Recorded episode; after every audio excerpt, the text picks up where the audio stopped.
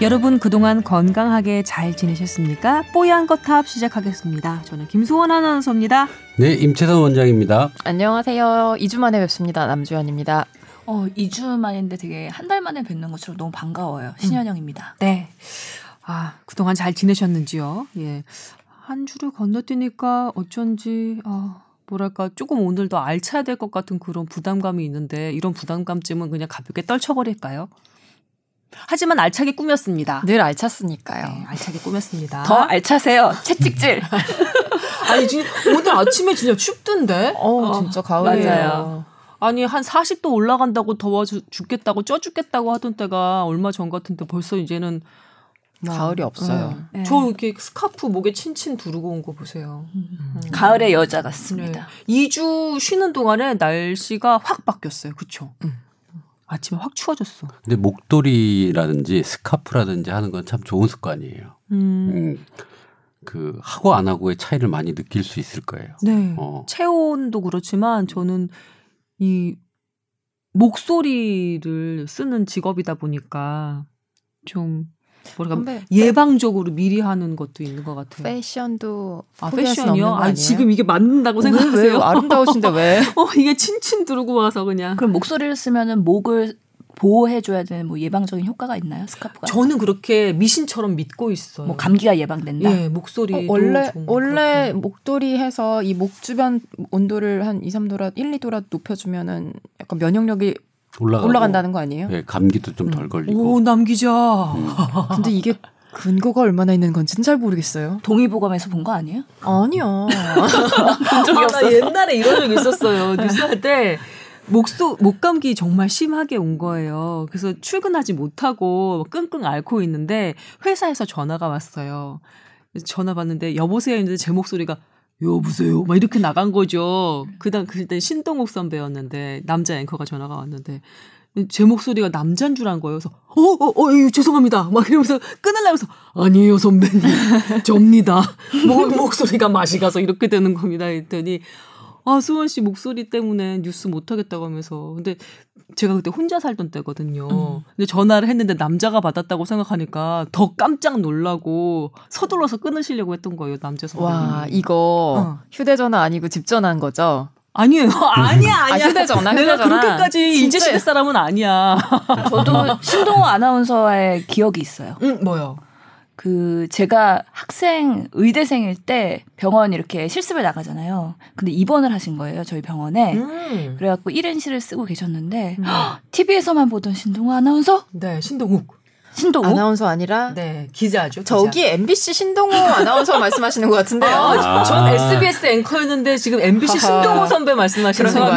같아요. 네. 물의를 일으켰습니다. 네. 같은. 신씨이기 때문에 아, 그렇죠. 뭔가 다 헷갈린 것 네, 같습니다. 저희 신동호 선배는 지금 TV조선에서 열심히 또 메인 뉴스 앵커 하고 음. 계시고 네, 노익장을 발휘하고 계시죠. 아무튼 그 신동호 아나운서는 그 중년 남성의 중후함 음. 이거를 정말 제가 그 20대 초반에 이 보세요. 지금 SBS 뽀얀 거탑에서 지금 무슨 발언 하시는 겁니까? 근데 뭐 그냥 가외로 말씀을 드리자면 MBC 그 신 선배님, 신동호 선배님은 그냥 평소에도 그 방송 말투 그대로 쓰고 사세요.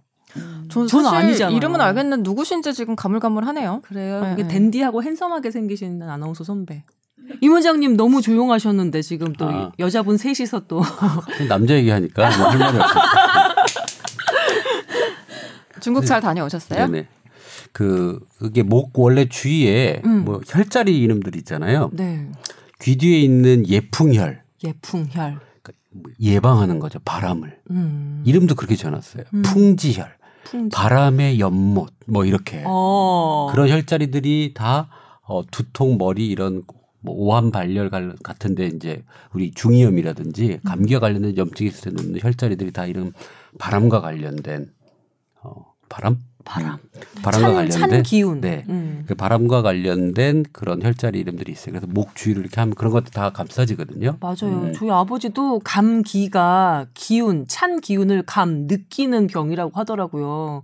그렇게 해서 찬 기운을 좀 막아주려면 음. 이렇게 목을 좀 이렇게 따뜻하게 해야 된다고 말씀하셨어요. 아 그러고 보니까 벌써 독감 환자들이 생겨가지고요. 아, 벌써 벌써요? 예, 타미플루 처방을 했습니다. 아, 저도 오늘 12시 뉴스에서 보도해드렸는데, 인플루엔자 독감 예방 이제 곧 실시한다고 오늘부터 하더라고요. 무료 접종 10월 시작- 2일부터 시작했어요. 영유아랑 노인 음. 무료 접종이기 때문에 사실 이번에도 백신 공급이 원활하진 않을 것 같아요. 그래서 빨리 맞으셔야지 그게 소진되기 전에 맞으실 수 있을 것 같고요. 네. 근데 무료 접종하는 것들은 상가입니다. 음. 그래가지고 사가를 맞으려면은 사과 좀, 맞을 거예요. 예, 아. 본인 부담으로. 왜냐하면 어, 삼가 맞고 독감 걸린 사람을 많이 봤기 때문에 어. 사까 맞고 걸리신 분들도 많았더라고요. 어 그러니까요. 그래도 왠지 불안하니까 사과를 맞아야 될 것 같다. 뽀얀거탑에서 열심히 많이 말씀드렸는데 음. 인플루엔자 예방 백신은 맞는 게 훨씬 더 남는 장사다라고 하셨잖아요. 네. 질문 하나만 하고 확인하고 넘어가겠습니다.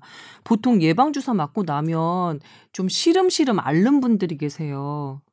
그렇잖아요. 그러면 내 몸 상태가 좀 이 정도면 정상이다라고 느껴야 예방 주사 맞으러 가도 되는 건가요?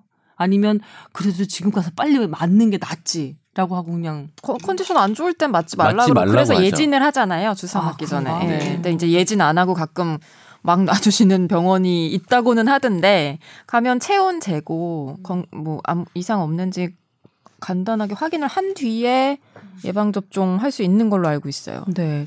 여튼 인플루엔자 독감 백신 예, 미리미리 알아보고 예, 건강 상태 체크하셔서 맞는 것으로 예, 접종 근데 받는 제, 것으로. 제 설명으로 부족할 것 같으니까 뭔가 좀 추가 마무리 예, 예, 발언. 해주시죠. 아니 뭐 저희 예전에 뽀탑에서 삼가 사가 많이 얘기했기 때문에 작년 거를 조회해 보시면 좋을 것 같은데 몇 회인지 좀 알려드리면 좋을 것 같은데 음, 저희 댓글에 남겨드리도록 예. 하겠습니다. 그리고 그 저희 엄마가 할머니들 커뮤니티가 있거든요. 저희 엄마 그 카카오톡 커뮤니티가 있는데 예. 어느 날 연락 오셔가지고 그래서 삼가를 무료로 맞아야 돼 아니면은 사가를 돈 내고 맞아야 돼 이런 질문을 저한테 하시더라고요.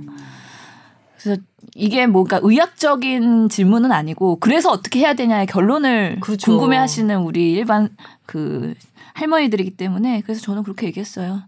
뭐 돈 있으면 사가 맞으시고요. 돈 없으면 삼가 맞으시면 되죠. 음. 정답입니다. 예. 그래서 돈 있는 임채선 원장님은 사과 맞으시고 저는 병원에서 맞춰주는 거 그냥 아무 소리 안 하고 맞을 거고 저희 의무실에서 놔주는 거 삼가죠. 제가 공지를 제목만 보고요. 저희 노조 공지 저희 아들도. 이번에 영유아 접종 대상이 이렇게 연령이 올라갔어요. 그러면서 12세 첫째도 까지? 예 맞을 수 있게 되면서 그냥 무료로 국민의 세금으로 이렇게 지원되는 거 음. 그걸로 맞는 걸로 삼가로 맞췄습니다. 어 그렇군요. 저는 저희 직 저희 병원은 그 사서 직원들을 그냥 무료로 접종을 해주거든요. 음. 아무 얘기도 안 했는데 방송을 들은 저희 직원이 사과로 해가지고 비싼 거를 사다가 이미 다 맞았어. 갑자기 원장님도 맞으셔야죠. 그러니까 사과예요. 그래서 뭐 좋은 복지 체계인지 아니면 그 뭐 이, 이 병원 좋은데요? 네. 저희는 돈을 내고 맞긴 해 하는데요. 네. 사과네요. 아 그렇군요. 사과 음, 알겠습니다. 추가 비용이 있을 거예요 아마 그래서 예. 뭐 사과가? 의학적으로 훨씬 도움이 됩니다. 제조사는 밝히지 않고 2만 3천 원이랍니다. 오 음. 저렴하게 나왔네요. 네, 그 정도면 뭐 예. 보통 사과는 강남에서 한 3만 5천에서 4만 원 받아요. 음. 원래 삼가는 3만 원, 사가는 4만 원 그랬었는데 조금 음. 떨어지나요? 많이 떨어졌죠. 네. 덤핑을 하는 병원들이 점점 생기는 거죠. 네. 여튼 찬바람이 나서 생각이 나서 또 이렇게 한번 그 독감 예방 접종 관련한 사항 짚어드렸습니다. 뽀얀거탑 함께 하고 계십니다. 아, 노벨 생리의학상 발표가 어제 났어요. 저희가 녹음하고 있는 오늘이 화요일인데요. 네. 아 이번에도 또 미국이랑 일본이었죠. 그러게요. 우리 제임스 앨리슨 교수 그리고 혼조 다스쿠 교수 도대체 면역을 통한 항암 이게 무슨 말인지 모르겠어요. 근데 여튼 예 이번에도 거의 일본에서 예일 년- 좋아했다는 1년 전에 저희가 뽀얀 거탑을 하면서 이제 항암 치료는 면역으로 간다. 음. 이미 얘기를 해 드렸잖아요. 음, 음, 음. 이미 면역에 대한 항암 치료제들이 효과가 탁월함이 증명이 되고 있기 때문에 고가의 네. 면역 항암제들이 쏟아져 나올 것이다라고 말씀을 드렸잖아요. 음. 이미 그거의 연구의 기초를 만든 게 이 두 분인 거죠. 네. 그렇게 해서 지금 개발된 약제들이 악성 종양에 탁월한 효과를 지금 내고 있어요. 벌써. 벌써. 음. 그것에 어, 기, 기술되고 있는 CTLA4와 PD1이라는 인자를 그 만, 찾아내서 그거의 기능을 규명하신 분들이죠. 그렇죠. 암 치료의 그 패러다임을 바꿨다고 생각을 하시면 될 것 같아요. 이때까지는 뭔가 항암제라고 하면은 암세포를 공격하는 그런 화학적인 치료를 말했는데 음. 뭔가 부작용이 많은 이유는 정상세포도 공격을 하기 때문에 여러 가지 그런 그렇죠. 어려움들이 있었잖아요. 근데 이 면역 억제제 같은 경우에는 정상 면역을 우리 사람의 몸 안에 정상 면역을 그대로 유지하면서 암세포가 이 면역을 뭔가 억제하는 그 기전을 차단하면서 스스로 면역으로 극복할 수 있는 시스템을 만든 거기 때문에 음. 요즘에는 그 화학적 항암제가 아니고 면역 항암제라고 하죠. 그래서 면역 관문을 억제하는 그런 뭔가 메커니즘을 밝히고 그거를 방해하는 인자들을 개발해 갖고 그런 것들이 뭐 흑색종부터 해 가지고 여러 가지 암종의 치료에 적용이 되고 있기 때문에 뭐 그쪽으로 지금 수많은 연구 비용이랑 그런 회사들이 개발 이런 것들이 많이 그쪽으로 많이 빠지고 있는 항암 추세죠. 치료의 패러다임이 바뀌었군요. 이게 어떤 연구냐면 암세포가 생기면 이 암세포가 지가 살아야 되잖아요. 음. 지가 살아야 되는데 면역세포가 와서 날 죽이려고 해요. 음. 그래서 그 암세포를 인지해주는 뭐 APC셀이라는 어, 놈이 있는데 음. 그 PD1이라는 물질을 암세포가 만들어내는 거예요.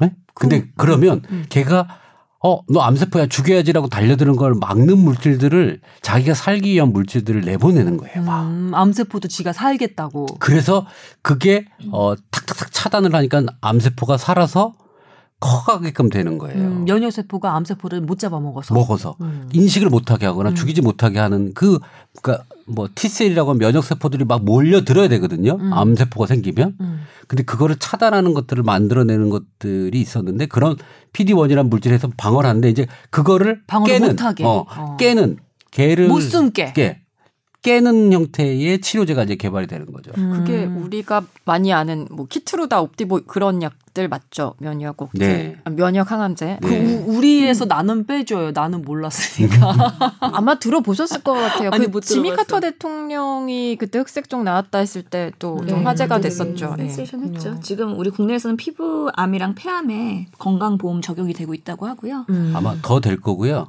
근데 이제 걱정되는 부분은 이런 어, 고급 항- 항암제죠. 3차 라인의 항암제들의 가격이 너무 비싸고 음. 어, 외국 회사에서 만들어내서 고가고 그걸 다 우리 보험공단에서 그리고 우리 국민들의 돈으로 이제 맞아야 되는 지금 상황인 거예요. 음. 그래서 그런 의료비 부담 문제 음. 이런 여러 가지가 되는데 사실 이번 노벨상을 보고 너무 셈이다는 거예요. 왜냐하면 2015년도에서도 일본에서 받았죠. 네. 2016년도에도 받았죠. 우리 18년도에 또 받아요. 얘는 2년상관으로 계속 받네. 23번째 노벨상이래요. 그것도 의. 의학, 생리 음. 이런 좀 기초 연구 분야에서 어, 이거는 이미 20년 전에 시작을 한 거잖아요. 그렇죠. 이미 90년대에 이런 어, 획기적인 음. 어, 것들을 생각해서 왔다는 게 음. 참 세미나고 우리는 왜 어, 좀 그런 문화가 없을까? 다수의 어떤 의견이 음. 우세가 되고 소수의 의견이 배제가 돼서 이런 새로운 개념을 못 할까? 치료뿐만이 아니라 기초의학이라고 또 그 분야가 있잖아요. 기초의학 분야, 의료 분야의 그 지원 절실하다는 얘기도 여기저기서 많이 들었던 것 같아요. 그 일본 교수가 한 말이 있어요. 소수의 의견이 음. 어, 이 대중들에게 그 다음에 대다수에게 어, 말도 안 되는 소리라고 하지만 그런 소리를 기, 기울여야지만 이런 획기적인 연구 결과물이 나온다는 거예요. 야, 그거 말이 돼? 뭐 이렇게 무시하는 그런 풍토가 아니라 음. 그런 게 있어? 그렇게 해서 거기에 힘이 실리고 연구를 할 수 있는 그런 문화와 풍토, 생각, 관념 맞아요. 그러니까 여러 분야의 다양한 연구가 모두 그 모두가 결과물을 결과물로 이어지는 건 아니잖아요. 그 중에 상당수는 실패하고 그냥 뻘짓한 걸로 판명되고 그냥 돈 날리고 많은 경우가 있겠지만 그 중에 한두 개가 이렇게 성과 엄청난 성과로 이어질 수 있는 거니까 실리콘밸리가 그렇다면서요. 되게 다양한 종류의 아이디어에 엄청나게 많은 지원과 투자가 들어가서 그 중에 하나가 대박을 터뜨리면 그게 전 세계에 그냥 프로토콜을 바꿔버리는 거죠. 지금 카카오톡이라든지 창출을 하고. 지금 투자 회사도 그런 거 있어요. 목돈이 있잖아요. 천억, 이천억에 음. 투자를 해야 되는데 그거를 20개, 30개로 쪼개서요. 음. 될성 싶은 나무들한테 다 물 주는 거야. 물 아. 쫙 깔아서 깔아요. 음. 그 중에 하나만 돼도 그 투자금이 회수가 회수가. 된다고 지금 해서 사실은 이런 형태의 벤처형 육성, 벤처 어떤 기술 뭐 이런 거에 대한 사실은 어 투자가 사실은 더 필요할 것 같아요. 참 음. 재미없는 얘기로 흘렀긴 한데 하여튼 부럽네요. 근데 이런 식으로 정말 물 주기, 씨 많이 뿌리고 물 많이 주는 이런 식의 투자가 좀 돼야 젊은이들도 실패하는 거 걱정하지 않고 내가 궁금하고 좀 뛰어들 만한 분야에 헌신하고 투신하고 그렇게 되지 않겠어요? 겁나면 실패할까봐 겁나면 아무것도 못 하잖아. 근데 사실은 이 의학 쪽에서는 사실은 뭐 이런 그 면역 쪽은 이미 면역 원래 유- 면역이 일본은 강해요. 면역학에 음. 대해서. 음. 근데 사실은 저는 한방 쪽에 옛날에 있었던 경험에 쌓여 있는 이런 것들을 좀 무시하지 말고 거기서 아이디어를 많이 얻을 수 있다고 생각을 하거든요. 음. 그래서 그런 연구들도 좀 많이 했으면 좋겠고 뭐 저는 좀저 양측이 조금 합의를 해서 음, 어, 여기서의 좀- 양측은 네. 또 아, 저는 그 한의학과 의협, 복수면허자 전공 협회 예, 하여튼 좀, 좀. 중간에 저는 껴 있는 상황에서 네. 여러 가지 뭐 얘기를 듣고 있는 상황이라서 그냥 좀 그런 문, 좀 시야를 좀 넓혀줬으면 좋겠다는 생각을 해요. 네. 네, 좀 더 멀리 내다보면 손잡을 만한 구석이 많을 텐데. 하여튼 시대가 바뀌었습니다. 항암제는 1세대, 2세대가 지나가고 3세대로 넘어가는 거고요. 음. 어, 그거에 대한 모든 개발이 그쪽으로 다 갈 겁니다. 음. 일반 약들도 마찬가지가 될 거예요. 한의학도 사실은 몸의 면역을 좀 키워서 건강해지자는 게 기본 컨셉 아닌가요? 근데 이게 그 한의학에 대한 연구를 하면서 지금 나오는 논문들의 내용은 뭐냐면 음. 생체 활성 물질과 체내에 있는 신진대사를 유발하는 신진대사 물질과 유사하게 움직인다라는 게 통념으로 지금 밝혀졌거든요. 그게 뭐 그게 뭔 말이냐? 우리가 먹는 음식 이런 거 말고 한약재들을 가지고 이제 뭐 이렇게 한약을 달여서 먹는 것들을 해보면 몸 안에서 신 우리 몸에 중요한 일을 하는 그런 물질들과 아주 유사하게 똑같은 단백질 구조로 활동을 한다는 거예요. 아 우리가 먹는 한약들이 한약이나 어, 한약재나 이런 것들이 제재들이. 음. 그래서 그게 효과가 그래서 일반적인 식품이나 이런 거보다도 생체 활성화가 좀 비슷하기 때문에 음. 그러니까 우리가 만든 제제 약 말고 음. 한약은 그런 신체랑 비슷한 것들이기 때문에 그 기능에 맞게끔 효과가 난다고 지금 밝혀지고 있기 때문에 그거를 활용해서 하면 좀 더 좋은 연구가 나오지 않을까라는 생각은 하고 있어요. 음. 알겠습니다. 연결해서 저희 사연 하나 소개를 해드릴게요. 이분은 상당히 전문적인 어, 내용을 적어주셨는데 저는 읽어도 잘 모르겠더라고요. 이분 듀피젠트라는 주사제에 대해서 물어오셨습니다. 그리고 아 이분 같은 경우는 음, 아토피, 성인 아토피로 고생하는 분인데 듀피젠트라는 주사제가 앞으로 어 급여로의 전환은 가능한지 가능하다면 얼마간의 기간을 기다려야 하는 건지 궁금하다고까지 적어 오셨거든요. 이 얘기를 에, 받아 듣고 두 분 선생님께서 아마 이 노벨 어, 생리의학상 얘기하고 연결지어서 설명할 수 있겠다 이렇게 또 말씀해 주셔서 제가 지금 소개를 해드리거든요. 사실 어, 이것도 뭐 면역 관련한 그런 그렇죠. 건가요? 그러니까 아토피가 아토피를 면역 한- 질환이죠. 네. 네. 아토피 환자를 집에 두고 계신 부모님 음, 얼마나 고생을 하고 있는지 저는 압니다. 그렇죠. 음, 심한 경우에는 뭐 하루에 두 번, 세 번씩 드레싱을 해야 되고요. 음, 어, 소독 상처를 해야 되고 씻겨야 되고 뭐 하는 그 하루 종일 애기한테 붙어 있어도 애기는 힘들고 가렵고. 울고 음. 이런 형태거든요. 그래서 이렇게 심한 중증도 이상의 환자들한테 쓰는 이제 새로운 어, 면역 관련된 약이 나온 거죠. 음. 그래서 뭐 그 인터루킨이라고 하는 우리 그 신호 물질이 어 염증을 자꾸 유발하는 걸 차단함으로써 염증을 좀 억제해서 그렇게 어, 아토피성 피부염을 유발하는 걸 좀 막는 약이 나온 거죠. 근데 이게 어 저는 이제 모든 약들이 아까 면역 제제로 간다고 했잖아요. 음. 특히 자가 면역 질환. 아까 그 노벨상과 관련 있는 게 뭐냐면 그 우리 몸 안에 그런 CTLA4라든지 이런 유전자, 요 단백질을 만들어내는 유전자의 결함이 있을 때 이런 그 우리 뭐 다발성 경화증이라든지 아토피라든지 이런 자가 면역 음. 자가 면역 면역 질환이 나온다고 지금 밝혀졌어요. 그래서 이거 관련해서 노벨상을 탔단 말이에요, 또. 그러니까 결론적으로 이런 면역 관련 관련되는 물질이 결론적으로는 이런 자가 면역질을 일으키기 때문에 이걸 조절하는 형태의 방향으로 이제 약이 개발될 거예요. 그리고 이거는 지금 시판이 돼서 급여로 간다고 하는데 이- 뭐 그거는 이제 뭐 알다시피 네. 이게 국민 건강에 도움이 된다고 판단될 때 급여로 들어오는 거거든요. 음. 그 기준이 있어요. 그 기준에 따라서 아마 어, 효과가 크고 국민 건강에 역할이 있다면 들어오겠죠. 예. 음. 그러니까 워낙에 신약이기 때문에 고가이고 그래서 아직은 특허도 계속 유지가 되는 음. 시기란 말이죠.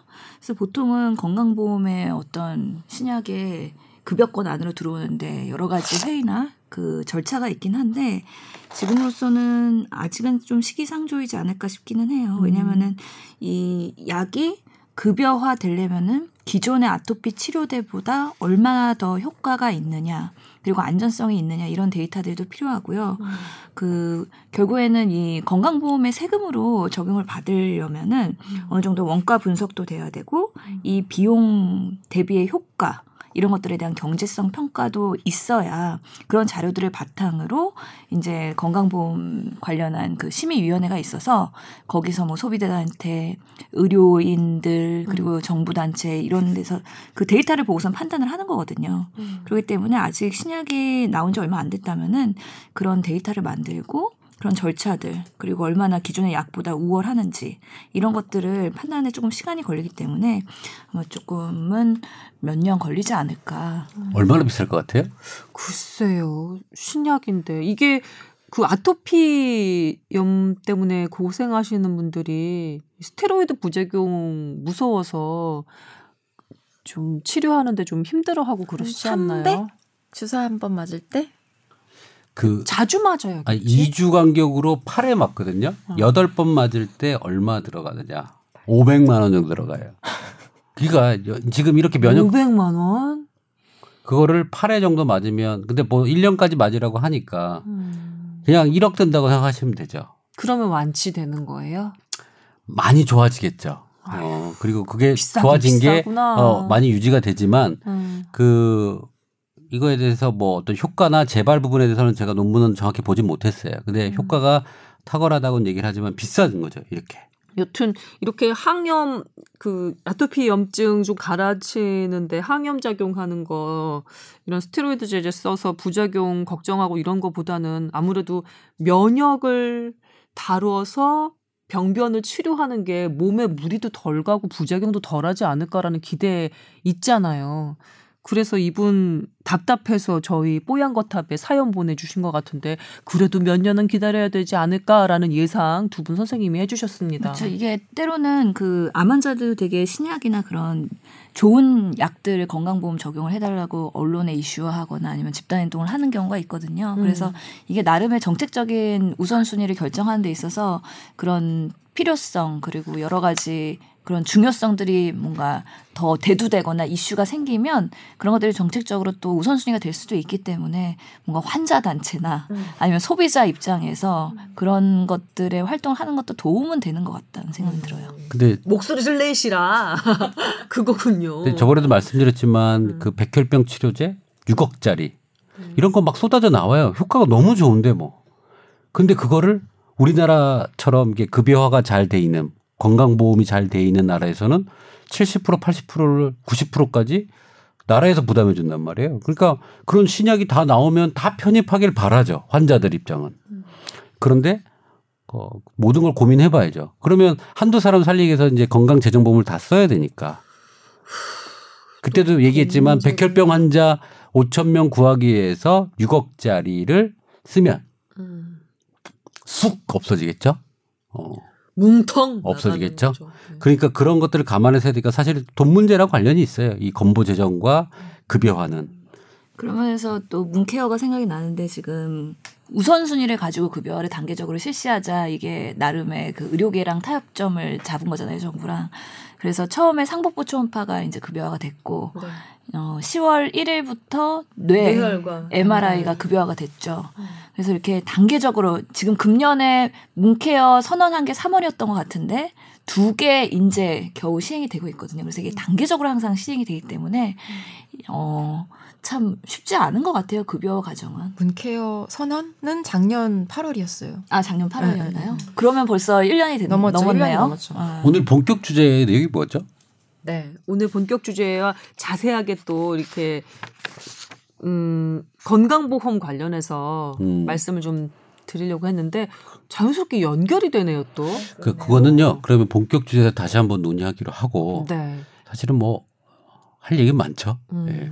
좋습니다. 그러면 저희 주소 한번 알려드리고 그리고 주제로 넘어가는 게 자연스러울 것 같네요. 저희 T O W E R 뽀얀 거 탑이니까 타워 썼습니다. T O W E R at sbs.co.kr 아, 골뱅이 sbs.co.kr입니다. 저희 메일 계정이거든요. 예, 여러분의 사연 기다리고 있습니다. 이렇게 언제 그 급여로 전환이 되느냐 이런 답답한 마음 여기에 토로해 주셔도 좋고요. 어, 본인의 질환 관련, 그 다음에 건강 상식 관련 어떠한 질문이나 걱정거리도 좋습니다. 많이 많이 보내주시기 바랍니다. 오늘은 어, 노벨 생리의학상 그 면역 관련한 항암 치료 어, 에서 연결해서 듀피젠트라는 그 자가 면역 질환 아토피 피부염 치료 신약 관련한 얘기까지 한번 건드려 봤습니다. 그러다가 또 건보 얘기가 나와서 이제 본격 주제로 건강보험 얘기 들어갈 거거든요. 본격 주제에서 얘기 나눠보겠습니다. 오늘의 발제자는 신현용 교수님입니다. 예. 이게 약간 예민할 수도 있는 문제라면서요. 가져오신 문제가 뭐 모든 사람들이 다 예민하죠. 네, 특히나 신 거는. 교수님이 가져오는 거는 특히 더 그런 경우가 있는 아 그래요? 것 같아요. 예민하다는 거는 잘못 말하면은 곧바로 욕 먹을 수 있으니까 조심하라는 얘기가 아 전혀 그만큼 중요하다는 않습니다. 얘기죠. 네. 네, 중요하다는 얘기죠. 예. 그래서 한 가지 케이스로 시작을 하게요. 네. 30세 중국인 A 씨는 어 2015년 4월에 입국을 해서 우리나라에 3개월 동안 건강보험료를 내고 7월 달부터 뭔가 건강보험 적용의 자격을 받았죠. 근데 이 사람이 그 이후에 빈혈로 진단을 받고요. 3년간 6억 치료비가 나왔다고 합니다. 빈혈 때문에? 예, 무혈성 빈혈이라고 해가지고 이거는 조금 더 그 빈혈 중에서 여러 가지 그런 중증도와 이런 것들이 있거든요. 음.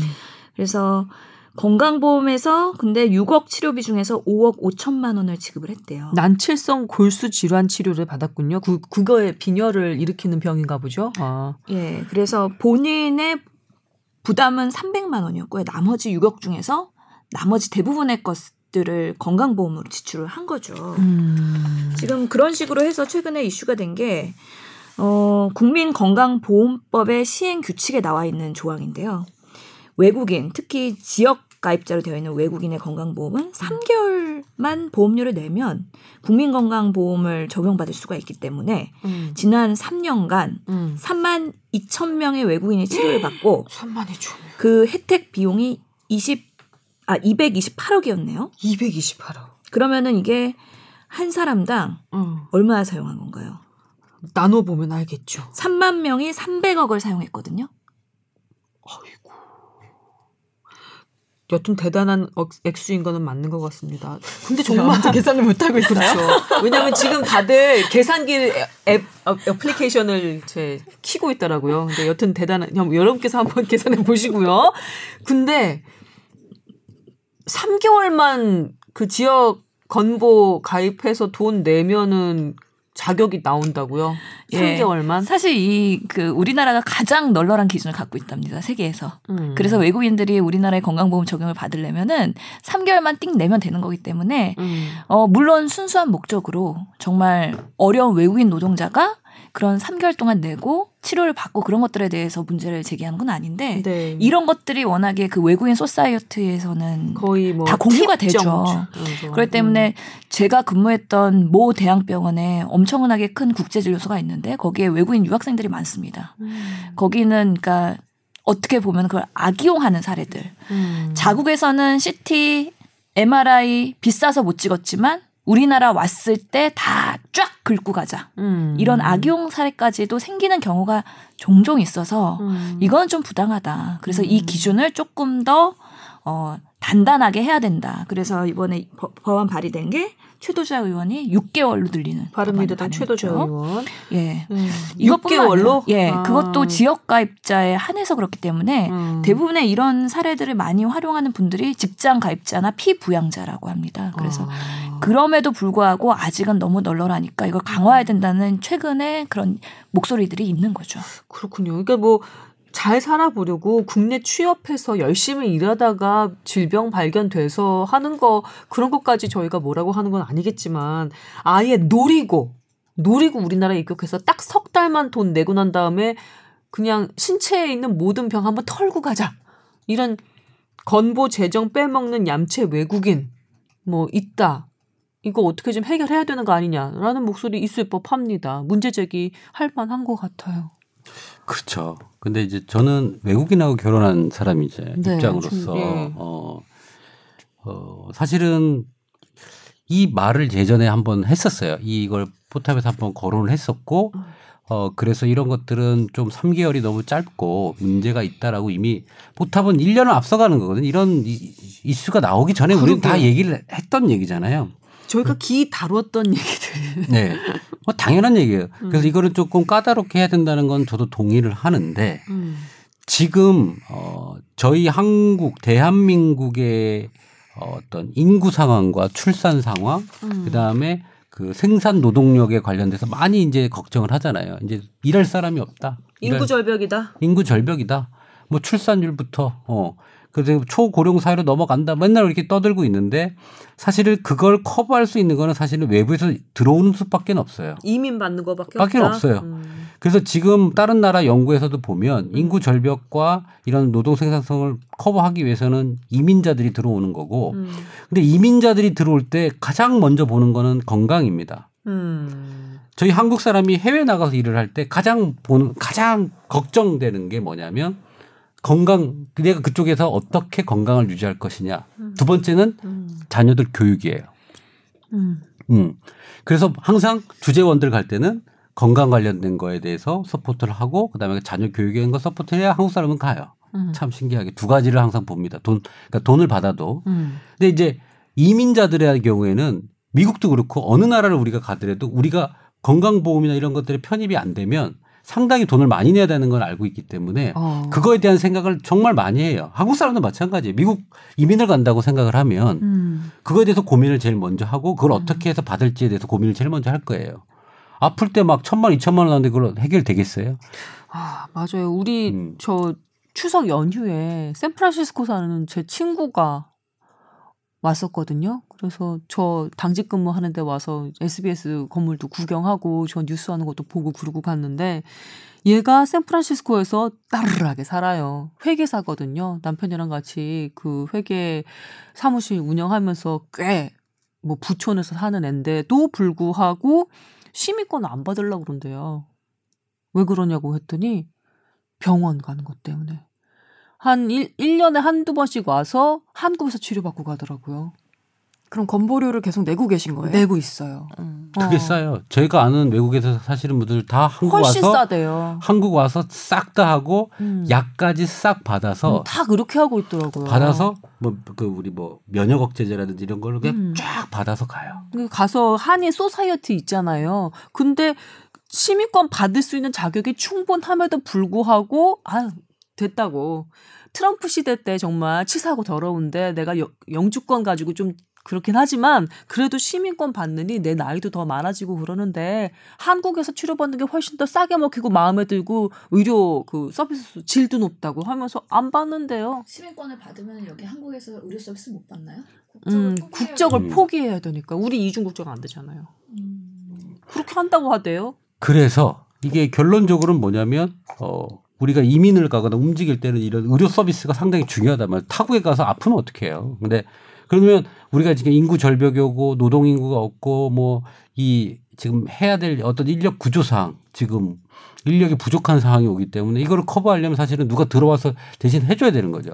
물론 통일이 된다면 이런 것들이 상쇄가 될 수 있겠지만 그 전까지는 어차피 받아야 되는데 이 문턱을 너무 높이게 되면 음. 못 들어오게 될 거예요. 이것도 고민을 좀 해봐야 됩니다. 조금 높여도 충분히 낮은 상태일 것 같다는 생각도 들지 않나요? 왜냐면 뭐 한국은 워낙에 국- 전 국민 건강보험료가 저렴한 걸로 유명하고 이 좋은 한국 의료 시스템을 미국도 배우자 이렇게 하고 있는 분위기잖아요. 음, 그리고 그랬다가, 음, 그렇죠. 우리나라 지금 건강보험 그 보장률 높이겠다고 지금 뭐 100%까지 올리겠다고 선언을 하시긴 했지만 뭐 실제로 60%에서 3, 70% 올리는 걸 목표로 하고 있고 그렇게만 하는데도 건강보험의 재정이 계속 이슈가 되는 거죠. 음. 뭐 돈이 많으면은 뭐 어떻게 하든 다 퍼다주고 외국인 뭐 한국인 다 그냥 급여하고 그러면 좋겠지만 그렇지 않다면 당연히 우선순위를 두어야 되고 그럴 때 어디서 새고 있는 구멍이 없는가 그걸 막을 수밖에 없는 시점이거든요. 사실 외국인의 그런 이슈수도 작년에도 계속 있었어요. 그럼에도 불구하고 인재 법안 발의가 되는 거는 아마 요즘에 문케어 때문에 그 건강보험 재정 재정 관련해서 재정 관련해서 뭐 걱정이 따로 30조냐 언제 건보공단이 재정이 파탄될 거냐 뭐 그런 이슈들이 많다 보니까 그런 것들을 우선은 좀 촘촘히 새는 것부터 막아보자. 그런 이슈들과 결부돼 갖고 나왔을 것 같다는 생각이 들거든요. 그런 면에서는 지금 6개월로 늘리는 것도 약하다라는 그런 시선들이 강한 거죠. 그 임 원장님 말씀해 주신 거랑 연결해서 하나 얘기를 해보자면 우리 인구 절벽이고 노동 인구 줄고 있고 그래서 어차피 이민을 받을 수밖에 없고 그래서 이민을 조금 더 너건 나라, 너그러운 나라가 되어야 아 우리나라가 그나마 이제 좀 더 발전할 수 있다는 생각에는 동의를 하는데요. 아, 그리고 그 이민의 너그러운 나라가 되는 첫 번째 조건이 의료 관련한 문턱을 좀 낮추는 거다라는 지적에도 동의를 하는데 2000년대 초반에 독일이 우리나라 지금 현 상황처럼 인구 절벽에 대해서 엄청나게 공포를 느꼈었대요.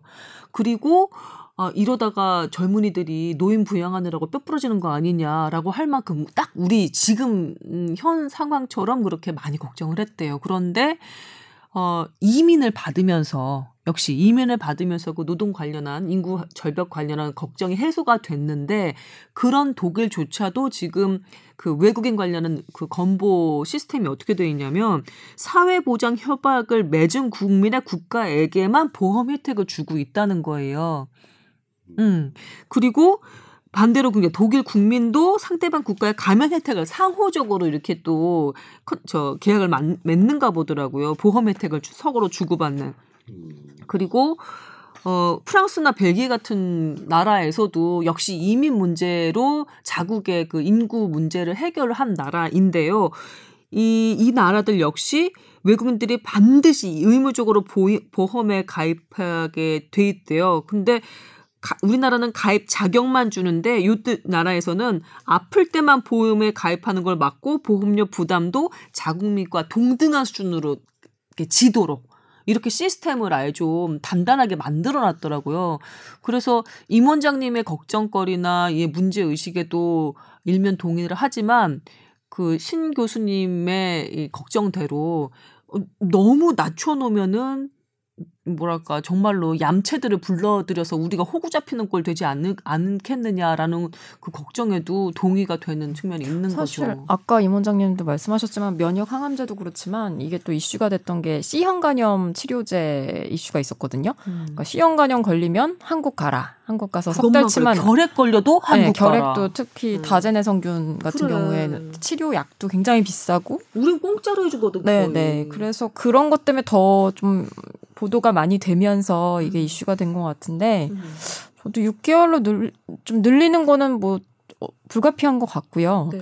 그리고 음 의무 가입도 한번 생각을 해볼 필요도 있을 것 같아요. 그러니까 6개월 이상 그 저기 프랑스나 구- 벨기에처럼 예, 거주하는 분들에 대해서는 그래서 김상희 의원이 의무 가입 법안 발의를 또 했죠. 음. 그래서 외국인도 뭐 필요한 사람만 그때 3개월 내고서는 혜택 받는 게 아니라 그치. 어, 의무 가입하는 것도 고려는 해볼 수 있을 것 같다는 생각이 들어요. 음. 그리고 아까 그 특정 국가에 대한 그 협력 을 맺고선 한다고 했는데 독일 경우. 음. 아까 그 자료를 보면은 우리나라에서 외국인 환자 상위 상위 100명 어느 나라 사람들이 많이 혜택을 받았나? 음, 음, 음. 그거에서 중국이 68명, 미국이 15명, 그 아, 대만이 100명으로 5명. 따지자면 예, 어. 상위 100명 중에서 음. 중국이 가장 독보적으로 많기는 했네요. 음. 근데 또 저는 되게 중국이란 나라에 대해서 긍정적으로 바라보고 있거든요. 저희 집에도 중국인이 한 분 계시고 저희 집에 아이들을 키워주고 계시기 때문에 음. 그분들이 있기 때문에 사실 우리나라가 또 경제가 돌아가는 부분들이 분명히 있어요. 음. 그래서 예. 하여튼 간에 그런 외국인 노동자들이 왔을 때 그럼에도 불구하고 건강보험 없어가지고 혈액 검사 한번 제대로 못하는 경우도 많거든요. 음. 특히 저희 지역이 또 그런 외국인 노동자들 어려운 지역이기도 하고 그래서 그런지 모르겠는데 음. 참 그런 이민이나 노동력을 제공을 위해서 국내에 오시는 분들에게는 너무 이렇게 빡빡하게 하지 않고 임채성 원장님처럼 뭔가 사회적 경제적 지표가 높은 외국인 분들 있잖아요. 외국인 가족분들. 음. 그런 분들은 좀 건보 많이 받고 차별화할 수 있는 시스템으로 가면 괜찮겠나요? 저 진짜 많이 내고 있는 것 같은데. 어, 근데 저는 병원은 또 병원 한 번도 안 가봤어요. 중국에서? 아니 한국에서 사- 사모님이? 네. 음. 거의 안 가고 그 아기 날 때만 이용을 음. 좀 하죠. 근데 아직 젊으시잖아요. 그것도 그렇고 집에서 진맥 해주시면 되잖아요. 뭐 남편이. 제가 대신 어, 대신 치료하는 네. 것도 있고 그리고 뭐 근데 보험을 또 많이 가입해 놔가지고 음, 사보험? 네 음. 사보험이 또 많이 있어가지고 네. 걱정은 안, 사실 안 되지만 음. 어 그런 문턱은 조금 인구의 어떤 그 노동 정책 관련돼서는 좀 필요하지 않겠나 재정적 근데 이 재정 우리 건보공단의 재정을 저는 생각하면 저는 바닥이 날 거라고 항상 생각을 하고 얘기를 하고 있습니다. 바닥이 난다. 15년, 20년 뒤에는 바닥이 나서 아르헨티나나 브라질이나 예전에 건보를 나라에서 대주다가 이제 파산이 나서 사보험으로 갈아타지는 그런 시대의 사건이 또 나오지 않을까라는 걱정을 하고 있습니다. 미리미리 대비를 해서 최대한 뒤로 미, 늦춰야죠. 네. 그건 뭐 폭탄 돌리기 아닐까요? 아, 그럼 어떻게 당장 그래? 뭐 방법이 있나? 아니 근데 대부분의 또 국민들이 건보료를 올리는 거에 대해서 또 긍정적으로 생각을 하시는 분들이 많기 때문에 납득할 만한 지점이 있으니까요. 예. 어차피 근데 요즘에 댓글 보면 또 그렇지만도 않더라고요. 아, 댓글은 조금 걸러서 어, 봐야 아, 그렇긴 한데요. 해요. 네. 국민연금과 함께 굉장히 좀 당장 혜택 못 받으시는 분들, 그러니까 임 원장님 말씀하신 것처럼 아직 젊어서 병원 많이 안 가고 그러신 분들이 사실 많이 내잖아요. 음. 이게 어떤 공보험 체계상 어쩔 수가 없는 건데, 음.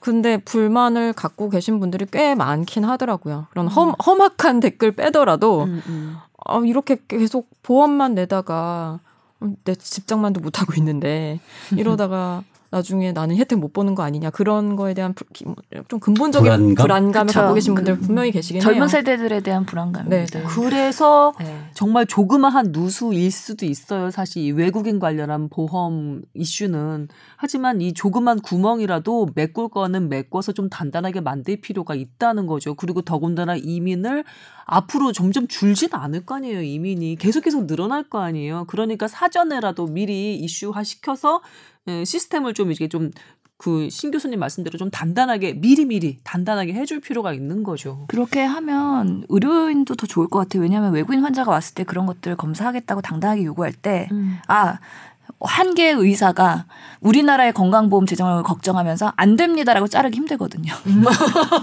환자가 원해서 검사를 그래. 하겠다는데 여기가 아파서 진짜인지 아닌지는 잘 모르겠지만 그래서 검사를 해달라고 하는데 참 한 개인이 그걸 자를 수가 없어요. 왜냐하면 그 병원의 이미지도 있고 환자와 의사의 관계도 있기 때문에 그런 것들은 나라에서 적절한 그 기준을 만들어 갖고 좀 이렇게 해주시면 저희도 원활하게 정말 제대로 된 소신 진료를 할 수 있지 않을까. 진료 환경 조성에도 도움이 될 것 같다는 생각이 들어요. 저는 건강보험을 좀, 좀 진보적인 성향의 사람들이 좀 바꿔야 된다고 생각을 좀 하거든요. 이게 좀더 어. 설명을 해주신다면? 솔직히 말하면 좀 지키고자 하는 사람들이 이걸 관리를 하는 거예요. 뭐냐면 지키고자 하면 뭐냐면 이 건보 재정을 유지를 해서 음. 잘 봐요. 위에서 높은 사람이 딱 앉혀요. 음. 어, 너 이거 잘 관리해. 라고 이제 시키는데 이 사람이 잘 관리해야 되는 건 뭐냐면 누수가 안 나고 뭐 적자가 안 나고 흑자를 만들거나 음. 뭐 건보 아까 누수가 됐던 병원들을 조져서 병원들이 뭐 이렇게 많은 걸 청구한 거를 막아내거나 결론 그 모든 활동들은 뭐냐면 건보 재정을 흑자로 만드는 쪽으로 모두 지켜내기 위한 이 재정을. 음. 그래서 이 약을 넣어주세요. 이 치료받아야 되니까 이거를 건보 급여화로 해주세요라고 막 해가지고 그런 것들은 한두 개 들어가지만 음. 최대한 그런 것들을 방어하고 있는 것들이잖아요. 음, 조금 전에 우리 다뤘던 듀피젠트 같은 경우도 지금 이슈가 되는 거기서 한번 이거 급여로 한번 넣어봐야 되는 거 아니야 라고 생각하면서 이제 슬슬 노, 논의가 시작될 만한. 근데 사실 아토피 환자는 많거든요. 음, 근데 이걸 4천만 원짜리를 음. 어, 뭐, 만 명만 해도 얼마예요. 어. 그뭐 400억이잖아요. 네. 10만 명이면 4천억이에요. 그러니까 너무 막대한 돈이기 때문에 사실은 뭐 그걸 편입한다는 게 아니라 나 같으면 좋아. 편입을 하는 게 이건 도움이 된다라고 생각을 하면 애 아프지. 엄마 계속 노동 생산성을 떨어뜨리는 거거든요. 한 명이 아플 때 음. 세 명이 막 커버가 돼야 되고 두 명이 커버가 돼야 되면 본인과 그 외 2인이 그 사실인데 그걸 한 명을 고쳤을 때 사실은 이 사람들이 생산 활동을 해서 음. 저 만약 4천만 원 이상의 값어치를 낸다면 효과가 있는 거잖아요. 근데 음. 4천만 원의 가격이 높기 때문에 나 같으면 제약회사 불러서 너 더 가격 낮춰라 최대한. 음. 그렇게 딜을 해서 유도를 해가지고 최대한 급여로 가게 싸게 급여로 갈 수 있게끔 정부가 막 요리를 좀 해주면 가능할 것 같은데. 근데 약값 낮추는 건 상당히 나름 하고 있지 않나요? 우리 정부가 너무 약값 낮춘다고 오히려 다국적 제약사들이 후려친다고 어, 불만을 많이 네. 갖고 있는 부분인 것 같은데. 그렇게 물론 좀 우리 더- 입장에서는 음. 그래 그래 주면 thank you죠. 그래 음. 주, 주길 바라고 있고. 음. 근데, 지금은 뭐 단독 특허가 있는 상황에서 뭐 거의 똥배짱을 부릴 거예요. 뭐 나 이 약밖에 없는데 이제 어떡할 거야. 어. 다 사람 머리 거기서 거길 텐데 우리나라 제약사나 이런 바이오 기업에서는 거기서 거기가 아니죠. 그러니까 안 우리나라에서 나오나 이런 노벨상도 안 신약들? 나오고. 그게 사람 머리의 문제가 아니라 그 사람이 머리가 똑똑해도 주변에서 도와줘야 되고 그런 환경이 조성이 돼야지 그런 걸 할 수가 있거든요. 너무 안타까워. 맨날 신약들은 보면은 다 외국 것들이야. 그러니까 사실 뭐 우리 의사들도 보면은 환자를 보는 임상 의사들은 그래도 먹고 살만한데 기초 연구를 하는 의사들은 정말 너 집안이 잘 살아야지 기초 연구한다 그런 기본적인 consensus가 있기 때문에 안타깝다. 아무나 그런 리서치 영역에서 음. 온몸을 바쳐서 인생을 걸어서 하기에는 쉽지가 않은 거잖아요. 그 어려운 공부하고 예. 나중에 보수 제대로 못 받는 기초의학으로 내가 진로를 정한다? 쉽지 않고. 꽤 용기 있는 일이고 가족들의 동의가 있어야 되고 가족들의 가족- 지지가 있어야 가족들의 되는. 거죠. 있어야죠. 그러니까 가족들의 지지나 재정적인 능력 없이 또할 수 있도록 음. 국가에서 그런 환경을 마련해 줘야 되는 거죠. 국가가 할 일이 너무 많아. 정부가 할 일이 너무 많아. 집값도 또 내려야 되고 아유, 지금 우리 그 약값도 내려야 되고 얌체 그 건보 재정 빼먹는 외국인 얘기하다가 여기까지 얘기가 나왔어. 정말 그 비싼 약들 있잖아요. 뭐 C형 간염도 그렇고 음. 어 진짜 이 이 방송을 들은 들어 누가 듣는다면 음. 또 힌트가 될 수도 있을까라는 걱정이 좀 되긴 해요. 어떤 우리가 얘기했잖아요. 지금 뭐 간염 걸리면 한국 가야지 3개월만 아 가서 근데 그거는 이미 너무 많이 오고 그러게. 있어서 아마 음. 저- 저희 방송이 그런 거를 부추기진 않을 겁니다. 더 더 더 뭐 글로벌하게 나가나요, 포탑이? 아니 뭐 중국에서도 많이 들으시고 듣는데요. 미국에서도 많이 듣긴 중국에서 하지만 많이 듣고 환자가 왔다니까요. 중국에서 애청하고 있는. 아 정말요? 샹그릴라? 음. 아 음. 그분 중국 사시는 분이라 그러셨죠. 하여튼 샹그리라님 안녕하세요. 안녕하세요. 좋은 답글 항상 잘 읽고 있습니다. 감사합니다. 감사합니다. 하여튼 저는 조금 타이트하게 만들어야 된다고 생각을 하고요. 근데 혜택은 충분히 줄 수 있어야 되고, 어, 그리고 어떤 유인 정책을 제가 얘기하는 건 아니지만 기본적으로 어, 들어올 수 있게는 또 해야 되지 않을까. 음. 이민을 받기 위해 이민을 쫓아내지는 않, 않을 정도의 그 의료보건 시스템은 마련해 그렇죠. 둬야 한다. 음. 제 친구가 이번에 미국에 여행을 갔는데 배가 아파서 아들이 배가 너무 아프다고 가서 뭐 잠깐 진료하고 약 받았는데 천 달러 냈대요. 여행자 보험 가입하셨어야죠. 뭐 급하게 뭐 못했는데 의사인데. 천 어이. 달러면 백만 원이네요. 네. 120만 어이가 원. 없는 거예요. 자기 아빠는 의사인데 배가 너무 아프다니까 어떻게 해야 되지? 근데 가서 진찰해도 별거 아니라고 그냥 갔대 약만 받고 근데 천천 달러. 그래서 저희 그 동창이니까 동창방에 올려서 영수증을 올렸더라고요. 야 한국에서는 진짜 한국은 좋은 나라야라고 뭐 하는 그런 그러니까 막 외국에 갔다 왔던 그 교수들 다 외국에서 생활했잖아요. 그게 보험이 없으면 안 되는데 그 보험을 하려면 보험이 되는 회사에 대, 또 일을 해야 되고 그렇죠. 어, 그래서 외국은 회사 선택할 때 가장 처음으로 보는 게 그 보험 어떻게 해주냐 이거라고 하더라고요. 그거 예, 의료 보험이 되는 회사인가가 회사, 어. 핵심이 되는 거죠. 어. 그렇죠. 그래서 반대로 의사 입장에서는 또 똑같은 진료를 해도 미국에서는 그만큼의 값어치 대가를 받기 때문에 또 미국 의사 고시 보고서는 미국으로 가는 우리가 소위 말하는 brain drain이라고 하죠. 음. 어, 그런 현상들이 이, 인력 누수. 예. 사실 저도 그런 시험을 매출. 보기도 했었는데, 아. 예. 가긴 어딜 가고. 결과에는 다시 돌아오긴 했지만, 네. 예. 그런 현상들도 지속적으로 있긴 하죠. 하여튼 건보 재정 잘 지켰으면 좋겠고요. 음. 올바른 데 썼으면 좋겠습니다. 그리고, 예. 외국인 환자뿐만 아니라 우리 국내 국민들이 정말 그 안전한 의료 환경 속에서 혜택을 받고 살 수 있도록 좀더 시스템을 촘촘하게 만들 필요가 있을 것 같아요. 네. 이민자들을 두 팔 벌려서 환영하고 제도된 시스템 안에서 그들이 받을 수 있는 여러 가지 복지 혜택을 주는 것은 누가 뭐라고 하겠어요. 하지만 나라 자체가 저 나라 호구 잡기 딱 좋은 나라야. 이런 식의 취급을 받는 건 진짜 자존심 상하거든요. 예. 사실 통일 많이 얘기하긴 했는데 통일이 당장 오지는 않을 것 같아요. 음. 아무리 그렇게 남북 정상회담을 하고 이민이 그래도 먼저일 거다.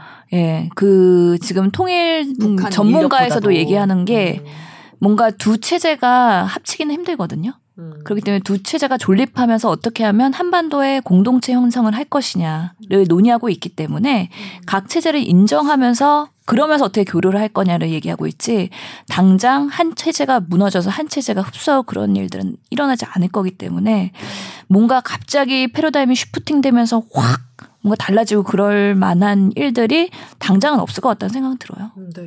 우리가 이 이야기, 이 이슈를 제기를 하면서 뭐 이민자 혐오나 이런 얘기를 논하는 게 아니잖아요. 네. 아주 우리나라에 살러 오시거나 음. 같이 더불어 살 수 있는 그런 분들 얘기가 아니라 이렇게 치고 빠지는 분들. 네. 네, 정말 혜택만 누리고 체리피커라고 하나요? 음. 네, 그런 분들. 케이크 위에 예쁘게 놓인 체리만 똑 따먹고 도망가는 네, 것들. 네, 그런 분들을 좀 걸러내자는 취지라는 예, 점 이야기죠. 예. 밝혀드립니다. 그렇죠. 뭐 근데 사실 우리나라가 그 인구 증가를 위해서 여러 가지 뭐 육아 수당도 주고 아동 수당. 아동 수당도 주고 뭐 셋째 고음- 나오면 얼마 뭐 고음만 카드를 주고 돈으로 지금 해결하고 있잖아요. 효과 별로 없다고 나둥이 해요. 카드도 있고요. 음. 아이사랑 카드도 있고. 이거는 역사적으로 이미 특히 우리가 지- 단일 민족인 나라 있잖아요. 단일 민족인 독일을 예를 들면 음. 독일에서도 그런 거를 1910년부터 30년까지 그렇게 돈으로 인구를 늘리기 위한 노력을 많이 했지만 음. 다 실패를 했어요. 음. 독일은 어떻게 했냐면 매춘부들을 다 잡아들였고요. 음. 어? 매춘부가 있어서 어, 출산이 안 될 수도 있으니까 음. 일단 성관계를 하면은 어. 아기가 생기면은 그냥 낳아야 되니까. 낳아야 되니까 그리고 그 유산 그 유산을 이 고의적으로 한 사람한테 실형을 선고를 했고요. 음. 그 다음에 어, 일하다가 지금 임신이 됐으면 대출을 해줘요. 음. 그리고 어, 대출해서 쉴 수 있게끔 해주고 넷째까지 나면 그 대출금을 안 받았어요. 그리고 뭐 양육수당 뭐 똑같이 이렇게 쭉 줬는데도 결론적으로 인구가 늘지 않았어요. 음. 어. 그러니까 제가 볼 때는 그런 형태로는 절대로 인구가 늘진 않는다고 생각을 하고요. 근데 그렇다면 독일이 망했냐? 그것도 아니잖아요. 아니 지금 유럽에서 최강의 독일만큼 뭐- 잘 나가는 나라가 어디 있어요? 그래서 어, 뭐 독일 뭐 민족의 뭐 우수성 이런 걸 떠나서 음. 그 다른 학자들은 얘기를 하는데 그 노동력이 우리가 떨어진다 그랬죠. 노동 생산성이 떨어지기 때문에 뭐 나중에 우리 미래가 불투명하다고 얘기했는데 이 노동 력이 떨어지는 거를 노동 생산성으로 커버할 수 있다라는 거예요. 음, 한 사람이 벌어들이는 부의 양 이게 훨씬 더 커질 거라는 거잖아요. 기술력이나 이런 것들이 많이 발전을 해서. 그렇죠. 아까 얘기한 사람 한 명이 아파서 두 명이 케어하게 되면 이건 세 명의 노동력을 잃게 되는 거거든요. 그래. 그래서 이거의 건강한 부분도 음. 중요하고 정신적인 건강도 중요하고 음. 이 노동 생산력을 올리는 게 어떻게 보면 단 한 가지 문제가 아니라 인구가 떨어졌다 하더라도 음. 어 우리가 건강하고 음. 한 사람이 더 많은 일을 할 수 있게끔 되면 사실은 적은 인구로 커버를 할 수 있다는 거죠. 그렇죠. 적은 인구로 부가가치가 더 큰 일을 하면 되는 거니까요. 네. 또 우리 민족은 또 똑똑하기로 또 유명하잖아요. 그죠? 우리 민족은 네. 강인합니다. 이제 더 이상은 얘기하면 안 될 것 같죠. 음. 네. 그래서 제가 볼 때는 그렇게 조금 효율성 있는 노동 생산성을 만들고 음. 그 사이에 필요한 부분은 이민 정책으로 조금 하다가 통일 형태로 징검다리 형태로 건너가는 게 제가 가장 아, 아름다운 시나리오가 아닐까. 맞습니다. 음. 맞아요. 제가 볼 때는 이런 강압적인 이런 여러 가지 정책은 전혀 도움이 안 됩니다. 음, 그러니까 다들- 인구수를 늘리기 위한 뭐랄까 돈으로 바르는 듯한 정책 같은 것 이런 거는 효과가 없을 것이다. 아 똑똑하고 이쁘고 괜찮은 여자인데 결혼 안 해요. 안 해요, 진짜. 정말 안 해요. 너 왜 안 하냐? 너 그렇게 예쁘고 남자들도 인기 많을 텐데. 아, 내가 뭐 왜 그렇게 힘들게 살아야 되는데. 완전 공감되는데요.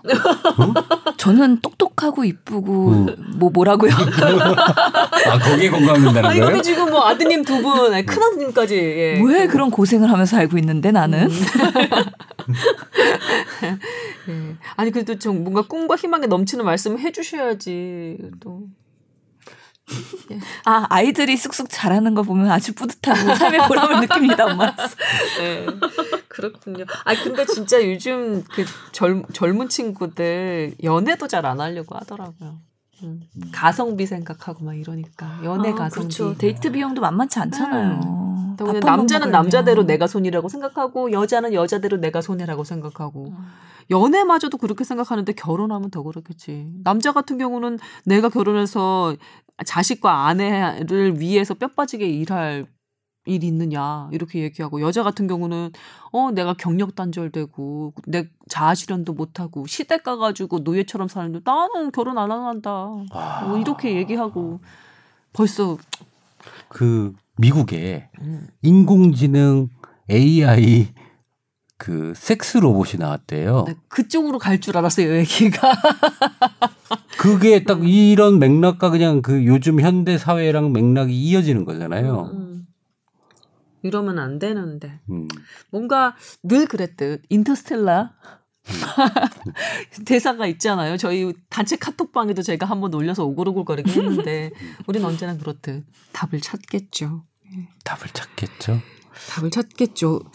건강보험 이거 바닥 나겠습니까? 언제나 그렇듯 답을 찾겠죠. 어, 모든 답인데요, 그냥. 네.